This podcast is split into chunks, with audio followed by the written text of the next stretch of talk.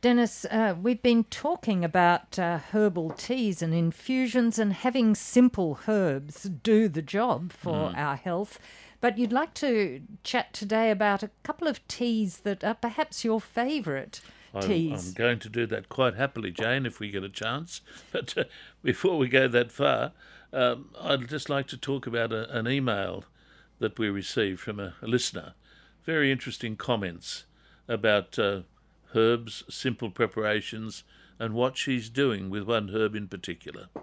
Health naturally. Dennis, you were talking about your listener who sent in the email with the interesting Yes. things. Very, very, um, uh, very, very interesting e- email. This was from a listener who listens to the program regularly, but um, she was uh, uh, taken up with our emphasis on keeping aspects of herbal medicine simple and being based, if you like, on water based preparations, which incorporate, if you like, the dried herb. Frequently, the dried herb being purchased from a supplier. In this case, the lady that rang in um, is a supplier and a grower of the herb that we don't mention that much, but I said I'd mention it on the program for her sake and listeners, but the herb mullein. And uh, she uh, rang in and said that she had been growing and collecting and supplying people with mullein, the dried cut herb, and they had been using it, as I well know, for basically a tonic for the respiratory system, and uh, it- apparently with very good results. Now, this excited me. My daughter Rachel, who answers most of my emails, was excited with it also because for years and years and years, Jane, I have uh, been encouraging Australians to take seriously the, the, the idea or the prospects associated with uh, wildcrafting and, and growing medicinal herbs. Uh, for a number of years, I actually toured Australia doing one day seminars on growing herbs as a cash crop. But here's an example of where at last uh, someone or some people, more, probably more than one, are appreciating that um, the growing of medicinal herbs in Australia is a real possibility, and medicinal herbs growing in Australia, some of them are very easy to do. And so, again, I would say to listeners out there who are fascinated with this concept of growing medicinal herbs, both for interest and also uh, as a marketable commodity, and let me emphasize, there's never been a better time for the growing and marketing of Australian herbs because of the increased scarcity of medicinal herbs on the world stage. This uh, lady was collecting, growing, marketing the herb mullein. Now, listeners will say uh, mullein or mullein. Some refer to it as mullein, but I pronounce it as mullein, M U L L E I N. Its botanical name is Verbascum thapsus, and those of us who work as professional herbalists know that it is a remarkable herb for addressing uh, the whole spectrum of chronic respiratory problems, essentially as a supportive tonic. It is not an antibiotic, it is not a steroid, it is a herb like so many herbs, which has the capacity over time to do what tonic herbs have traditionally done, and that is to bring a non specific, restorative, and supportive effect to the organ that they address. So I'm not surprised that this lady was uh, having people purchase it for the management of their chronic bronchial states, uh, many of which exist, of course, and people apparently are doing very, very well on it. Now, uh, if people are travelling to the New England region, um, you will see this herb uh, at particular times of the year very vigorously asserting itself, inasmuch that it has uh, what you might call a stem on it, which is climaxed by a spike of vivid golden flowers. And the herb um, colloquially is referred to as Aaron's rod that budded. And for a very good reason, it, it, the uh, stem of the, the herb looks like a bud, uh, or looks like a rod, but it has these lovely flowers on the top of it, and the leaves of which are very velvety type leaves, um, a rosette of them, very close to the ground the leaves are. The leaves are collected and turned into an extract and used by persons like myself, but the actual flowers are also popularly used and have been for centuries to turn into an infused oil uh, and to treat conditions such as earache. Now we're talking about domestic use of, of the herb. Obviously, any earache condition needs to be investigated, but uh, for those conditions where the ear just perhaps aches as a result of a cold or something like that, traditionally making an infused oil of the mullein flowers has been a very, very successful way of sedating some of the discomfort of earache. So, next time you go to the New England listeners, if you go up that way at a particular time of the year in that granite country, you will see acres and acres and acres of mullein growing, and at the right time of the year, you may be fortunate enough to see it at its best when the stem has developed and it has that beautiful spike of yellow flowers on it. It's a lovely herb. I could talk about it all day. I'm uh, fortunate enough to have some uh, photographs of myself with the school years ago collecting mullein around Uralla. So thanks for, very much for the lady that rang in and told us about her interest in growing mullein, collecting mullein, that remarkable respiratory remedy. Good, and good luck to you. To NURFM's Health Naturally, and Dennis Larry has rung in from Clarencetown. Larry, you've got a question you'd like to put to Dennis today. Oh, hi, uh, hi, uh, Dennis. Hello, Larry. Um, yeah, I've suffered from asthma and bronchitis and bronchiectasis, yes, and everything else. yes, yes. Uh, for years. Yes. Um, I've seen this advertising of uh, Lignosus. Do you know anything about that? That's the name of a product, is it? Yes. Okay. Look, I haven't heard of it. I don't know of the name of it.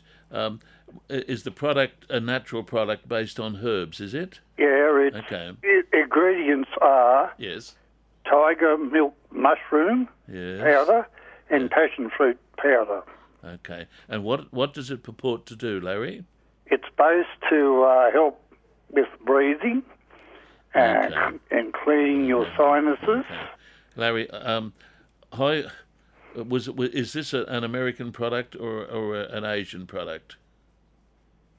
Oh, I think it's been made in Singapore. I think I Okay. don't know. Okay. Look, I'm I'm I heard I'm I'm very well versed in the properties of passiflora or passion flower. That was one of the herbs in the formula. Yep, that's Now- right. Yes. Now, passion flower is well documented in uh, Western herbal medicine, particularly in the British Herbal Pharmacopoeia, as a useful remedy.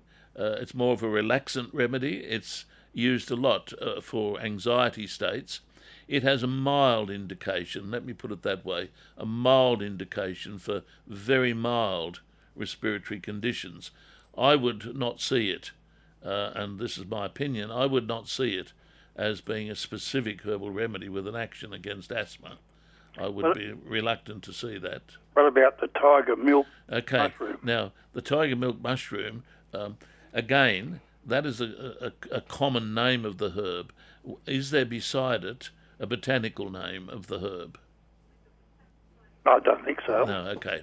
Uh, I'm not familiar with that name, but all I would say is in uh, Asian medicine, many mushrooms are used for medicinal purposes.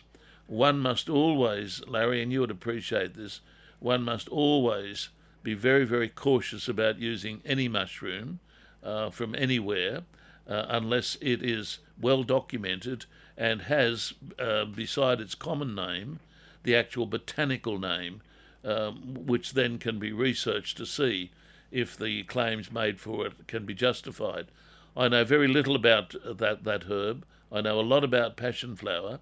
Uh, I would uh, be reluctant to uh, to see it as having a major effect on respiratory conditions, and I'd suggest that you um, uh, source the actual name, the botanical name of the uh, the Asian herb. If you're able to do that, I would be able to uh, help you further and give you a more accurate interpretation.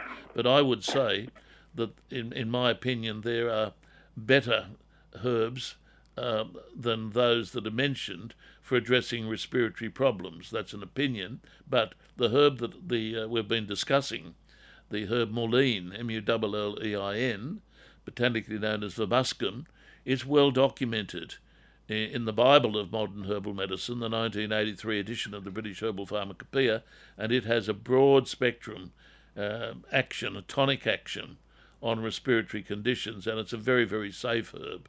I would be suggesting, without in any way criticising the product you've mentioned, I'd be suggesting that you have a look at that, and as I've said, get me some more information on the on the uh, the botanical name of the uh, of the mushroom, and I can give you a more accurate assessment. So, uh, what you're saying is it's a, it's a probably waste of money.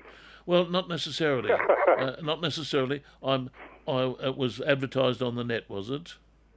Yeah. Okay. Look, um, without wanting to sound too sceptical or cynical, uh, it's very easy uh, for products to be advertised on the net if they're made in other countries where the rules and regulations that prevail in this country uh, don't don't prevail there. For instance, in this country, to make um, even on the um, on the media to make a claim about uh, herbal products and their ability to treat various diseases, um, you have to ensure that your labelling coincides with the British with the uh, Therapeutic Goods Administration, and you have to uh, make sure that the herb that you're talking about or putting into a product is also a herb that has been approved for Australian use uh, by the TGA. It's very difficult to make verbose statements about um, uh, herbs for treating conditions like you've mentioned uh, in Australia under the rules of the Therapeutic Goods Administration. I tend to agree with that because I've seen a lot of products on the net make incredible uh, claims, uh, usually um, supported by incredible prices, um, and at the end of the day, I have reservations and concern uh, at the way in which Australians perhaps are forking out money and falling prey to what I would uh, call, in many cases, false advertising. Mm, well, thank you for your call, Larry, and something to think about there. Uh, Dennis, Jim has rung in from Thornton. and Jim, you've been making your own preparation and taking it every day. Tell us what it's about. Oh, what, I, what I've been doing is um, I've been uh, just getting a little bit of um, organic turmeric, about half a teaspoon, um, some olive oil, some black pepper, uh, and, and, and some honey, and just a bit of water, mixing it up and just drinking it after I have my breakfast. Yes. Is that going to do me any good, or, or I think it is. I think it yeah. is, and this this is the sort of uh, thing that I encourage listeners uh, to, to to do. Simple usage of safe herbs. What you are doing is is harnessing the potential benefit of, of turmeric, and you are ensuring uh, the activity of turmeric by having some black pepper. Black pepper functions as a synergist, an agent that is uh, useful, in fact, probably necessary to get the, the active chemistry of turmeric uh, working.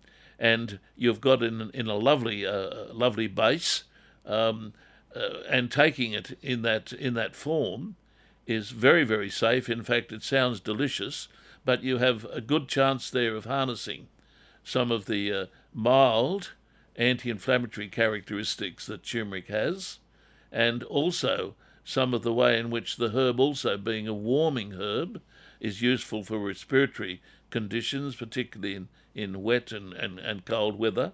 And also, uh, turmeric is a remarkable herb for uh, assisting uh, the gallbladder in its functioning. So, taken on a regular basis um, with the with the olive oil, um, I think you're on a winner there, and I'd encourage you to continue doing it. Oh well, thank you for that because I wasn't sure whether I'll be more beneficial taking a capsule or something. Oh no, no, no. Oh no, now let me just come in here and say this. This part of my segment on on preaching simplicity is because we unfortunately have been led to believe that unless uh, some of the herbs appear in a, in a in a trendy, finished, usually expensive form, that they are inactive. I dissent from that. I do use capsules when there are when they are appropriate, but some of the best feedback that I've had, Jim, on on turmeric, has been from people that are using it as a crude powdered herb in preparations similar to yourself. Now, not all herbs lend themselves to being prepared as a simple tea, but what you're doing there with that preparation, I applaud you because, in my opinion, you're probably going to get a better effect than using encapsulated herbs, which are much more expensive and, and having to be taken in a much larger quantity. I, I think that what you're doing, you stick with that, save yourself some money, and grab hold of the idea that we've been focusing on that one doesn't have to always pay out a lot of money for finished, trendy herbal medicine products. This is 2NURFM's Health Naturally. Dennis, uh, herbal teas are part of your simple remedies and uh, you do love talking about them. I do. But one of them that you've talked about uh, is willow bark. Yes. So, just why have you been talking about willow okay. bark? The reason I'm talking about willow bark is that um, there is concern that uh, some of the anti inflammatory uh, medications that we use in medicine, I'm talking about, conventional medicine, useful as they may be, can have some significant consequences, uh, particularly on the gut. Uh, so that I've noticed, particularly of late, that many of my medical colleagues are, are more reluctant to prescribe some of the conventional anti inflammatories than what they previously ha- have done. Um, now, I suspect that this is a growing awareness that, useful as these things are, and they are useful and sometimes necessary, that there perhaps are other simpler ways of addressing particularly joint inflammation uh, with simple herbal preparations that can help what I refer to as the milder uh, conditions associated with arthritic and rheumatic conditions. So, part of my mission is to uh, point out that uh, people that suffer mild states of inflammatory uh, joint conditions can frequently retreat to well known herbs and use them in a simple form and get a benefit that can be adequate for the level of discomfort they're experiencing. And willow bark, as I keep saying to listeners, is so well documented and has so been used as source material uh, for prescription medications over the years that as a tea, a tea of willow bark, particularly when combined with its European companion, silver birch, has proved to be, particularly in the European experience, an adequate herbal tea to address the milder states of rheumatic and arthritic conditions. And I've been promoting that now for some time, and, people uh, have responded to it and have shown interest in getting hold of the preparation, using it. And as I said a couple of weeks ago, for listeners that are interested in the paper that I have written on that combination, all they have to do is contact the station, and I can make sure that you get a copy free of charge that will confirm in your mind, despite the cynicism that might exist out there by some, um, this will confirm in your mind the valid prospects associated with the regular use of a willow bark tea combined with its running mate, silver birch. As I said uh, some time ago, it was made very, very popular in Europe during the Second World War when prescription medications, pharmaceuticals, were very, very scarce. And then some medical practitioners and others began to fall back on traditional medicine and prescribe that combination, willow bark and silver birch. And the well known Scandinavian doctor, uh, Dr. Waerland, W A R L A N D, uh, in a book that his uh, daughter uh, wrote entitled Rebuilding Health, in that book, uh, uh, formula, his experience using willow bark and silver birch tea during the Second World War is well documented. It is one good example of where a simple, safe herb used in companion with the right remedy can provide some degree of comfort, and I emphasize for the milder levels of inflammation. The stronger anti inflammatories obviously have a part to play, and your doctor is the best person to make that assessment.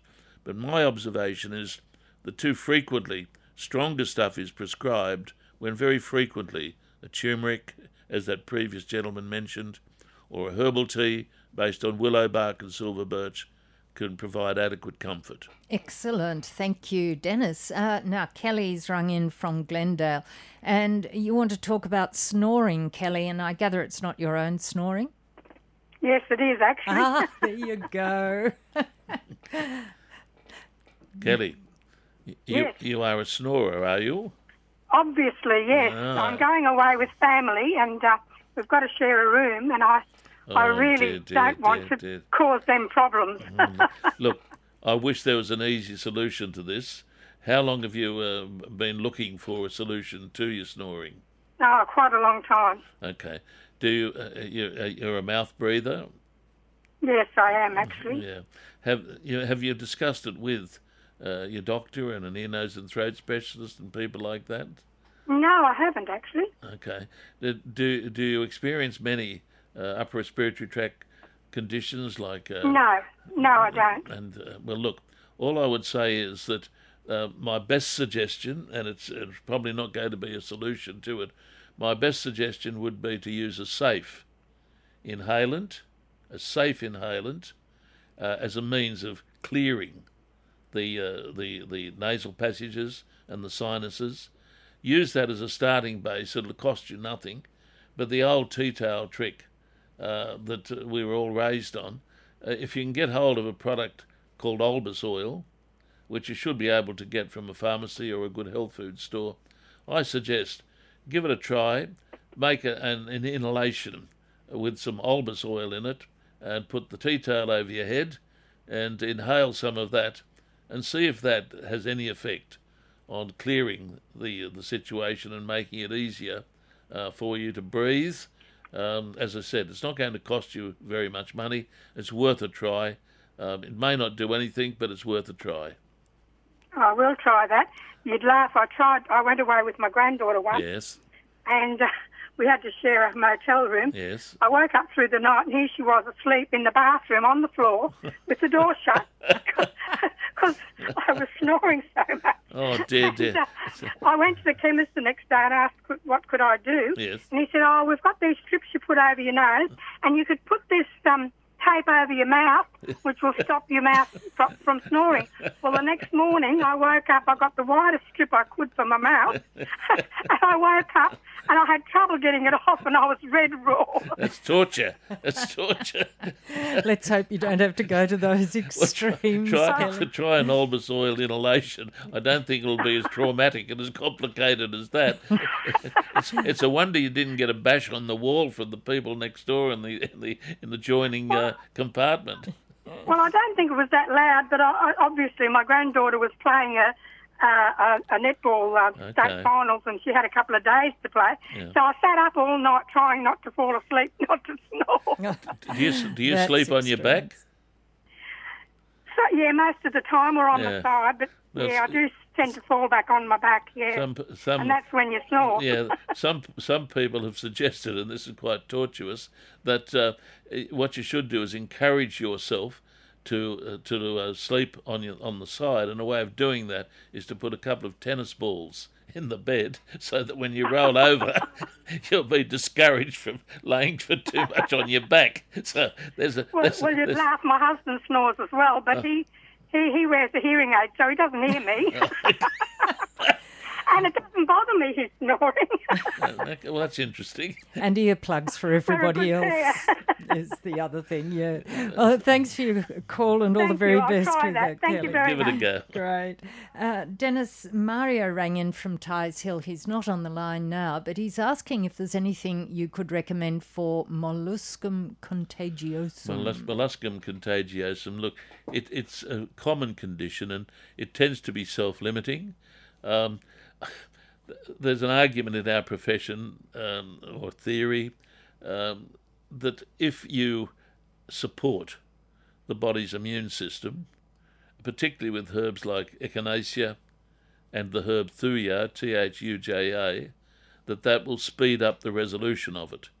Now, where I have treated it in the past, and I've seen quite, a bit of it, I have used that that technique uh, tentatively, explaining to the patient or the client that um, the condition itself will resolve itself in time, and that the promotion, if you like, of immune stimulation may encourage a faster resolution.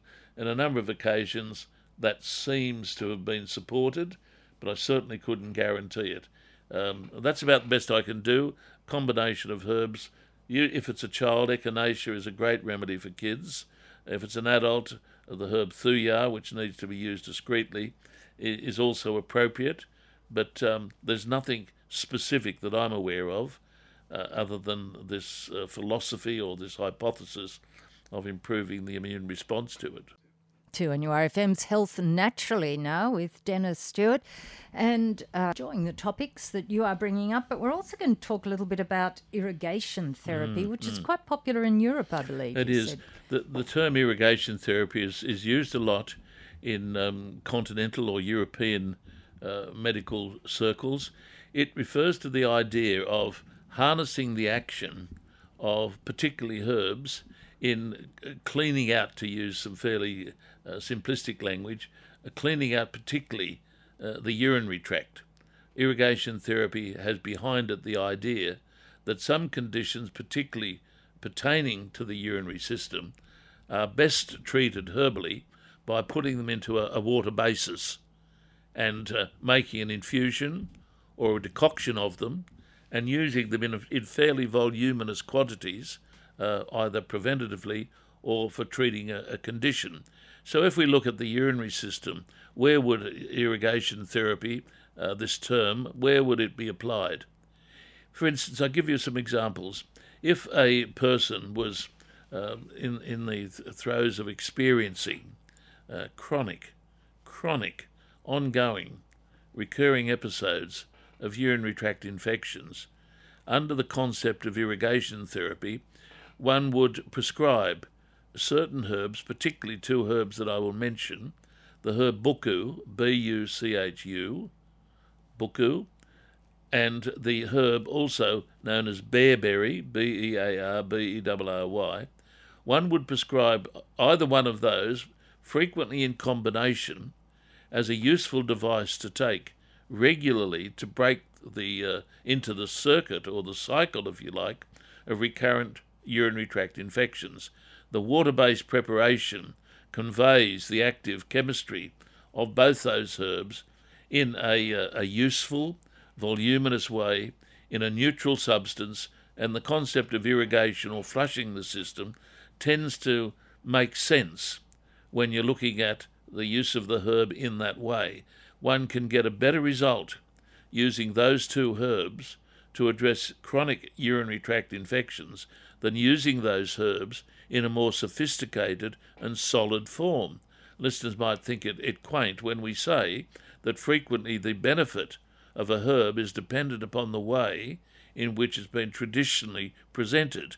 And in urinary tract conditions, uh, the best results, in my opinion, come from those preparations that are water based, uh, conveying the activity of herbs, the chemistry of those herbs to the system, to, adge- to address the pathology behind many of the infections and build up, if you like, a resistance to recurrence. That's a good, uh, that's a good example, if you like, of using two very, very well known herbs as irrigation therapy.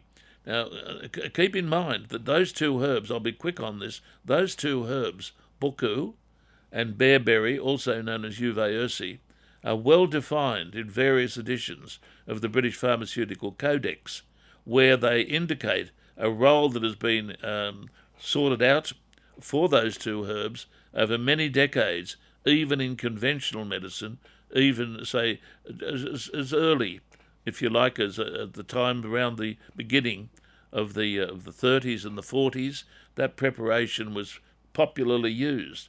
We've lost sight of that today, and in my opinion, chronic urinary tract infections warrant an opportunity to see if they can respond to these two remedies, which even in medical literature are still defined. Dennis, we have Gary on the line, and oh no, we've lost Gary. Oh dear. Okay, sorry, Gary. Uh, he's from Raymond Terrace. He had severe stomach problems, and uh, okay. uh, it's been investigated, but no okay. ulcers. Uh, okay. Uh, any clues on that? Yeah, look, um, th- there are a couple of things that immediately comes into one's mind when uh, one sees the term severe stomach problems.